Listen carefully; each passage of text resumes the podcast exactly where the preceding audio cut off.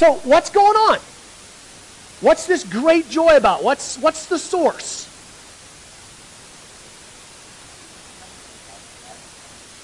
God is coming to earth. Okay, okay. God is coming to earth, and that would be implied, the reconciliation, in the Savior. Yeah, Israel's been waiting a long time for this. What, what else?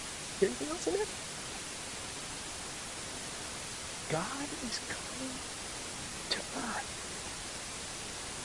Reason that the angel announced great joy is for that very reason. God is coming to earth.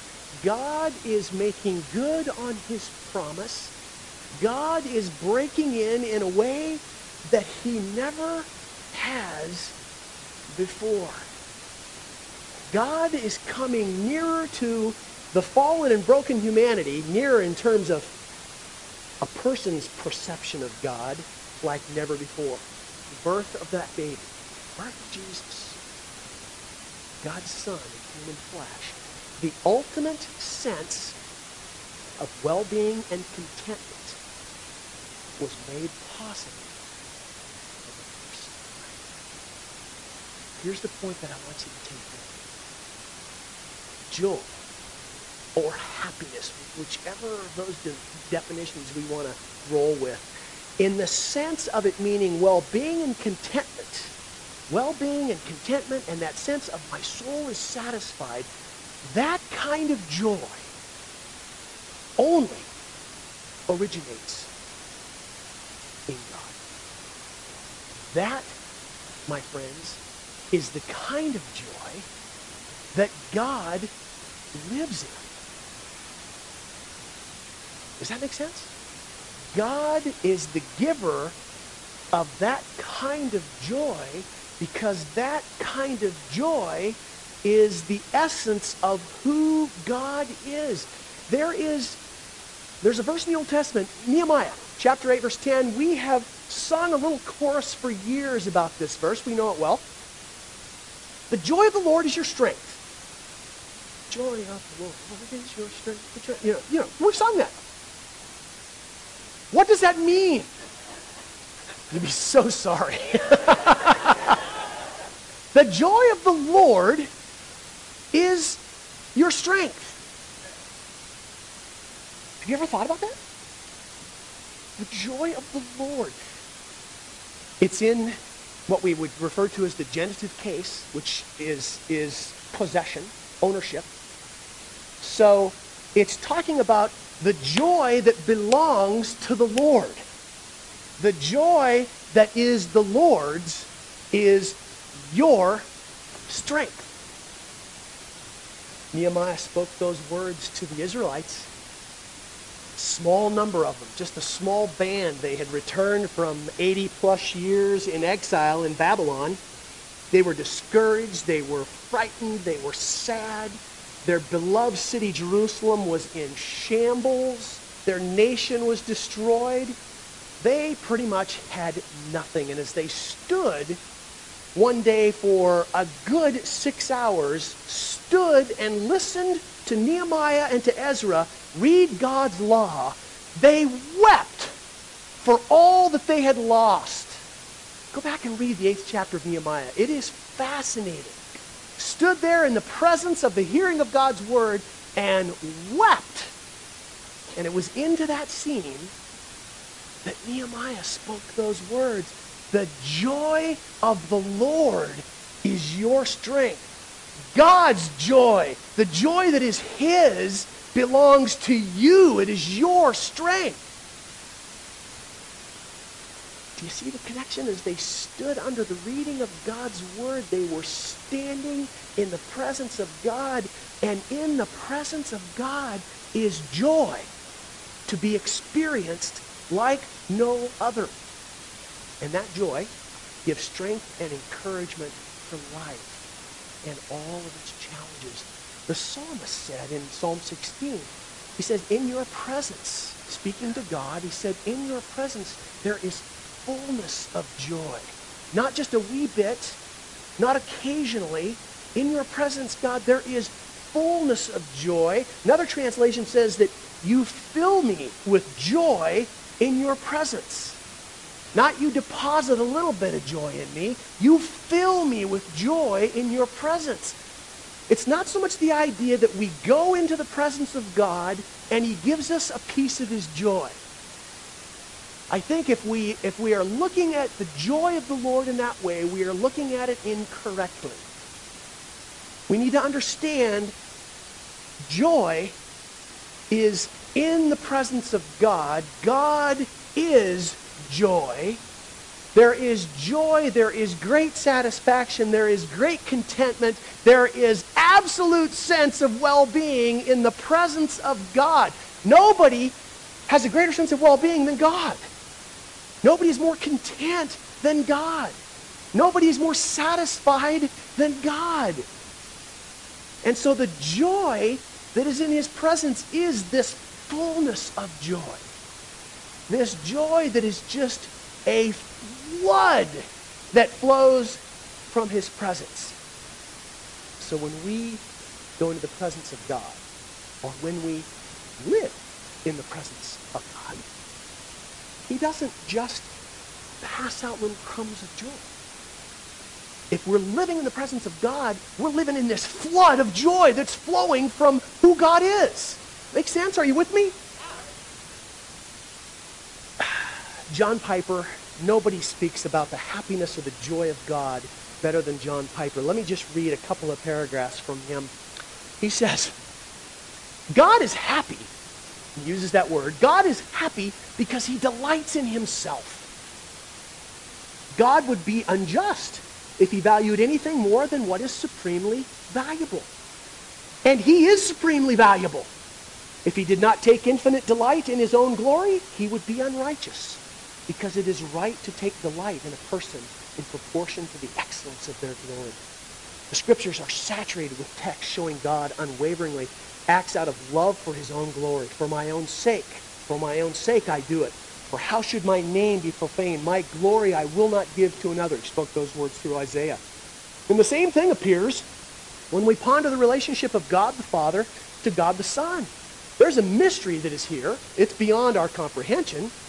He says, and I admit that our theological efforts to describe the self-consciousness of God and its relationship to the Trinity are like the stammering of a toddler about his Father. But even out of the mouths of babes may come wisdom if we follow the Scripture. Scripture teaches that Jesus Christ, the Son of God, is God. Hebrews 1.3 says he reflects the glory of God, bears the very stamp of his nature. 2 Corinthians speaks of the glory of Christ, who is the image of God. From these passages, we learn that from all eternity, God the Father beheld the image of his own glory perfectly, represented in the person of his Son. Therefore, one of the best ways to think about God's immense happiness in his own glory is to think of it as the delight he has in the Son, who is the image of that glory. Piper says, so God is happy because he delights in himself, especially as his nature is reflected in his beloved Son. So think about the angel's announcement again. Great joy, great joy that will be for all the people.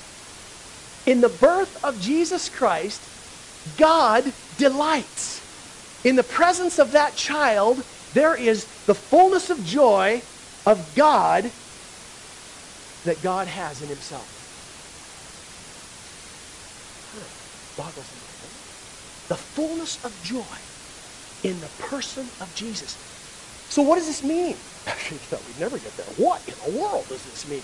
It means this, and I hope you don't stone me, but for those of us who come into the presence of God through his Son, the reality of the fullness of joy of God becomes a part of our lives.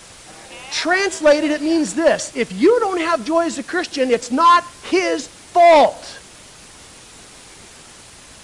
He has given us the fullness of his joy in the relationship that we have with his Son, Jesus Christ. If you don't have that sense of contentment, that sense of well-being, that sense of my soul is satisfied, it's because you're drinking at the wrong fountain. God has given us the fullness of his joy. Said earlier that one of the things that we want to do, that, that we must do really in this Advent season, I think, is to understand these traditional Advent themes through the lens of being the people of God, the children of God. And, and that's, that's what this is about. And regarding joy, the greatest joy that can be known, the greatest joy that the human heart longs for, is available only to those who are the people of God.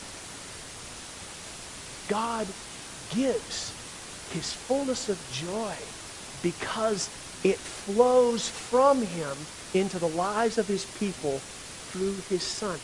Are you a child of God this morning? Have you received through faith the salvation that he freely gives through his son?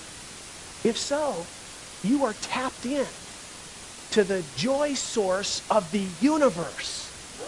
It is yours. Our challenge, I think, in this Advent season and, and in every season is, is to live with an awareness of the presence of God in and around us, made possible through the Son. There are lesser joys in life. Life is full of lesser joys. Everywhere we turn, there's something that is offering joy or happiness. And it might, for just a brief time. But is that do we want to pursue lesser joy when the highest joy that can be known is ours by simply remembering who we are in Christ and striving to live our lives to his glory? I, I love the way Tim Keller puts it. He says, Do you remember when your mother used to say, Don't eat candy before meals? Why did she say that? Because she knew it would ruin your next meal. You see, the trouble with eating candy is that it gives you a sugar buzz, and then you don't feel hungry. Candy masks the fact that your body needs proteins and vitamins. The sugar buzz from candy masks your hunger for the real nutrients that you don't have. That's what things, he says, like sex and power and money and success, pursuit of favorable circumstances, they act like spiritual sugar. Christians who have these spiritual candies, they may say, oh, sure, I believe in God and I know I'm going to heaven but they're actually basing their day-to-day joy on favorable circumstances.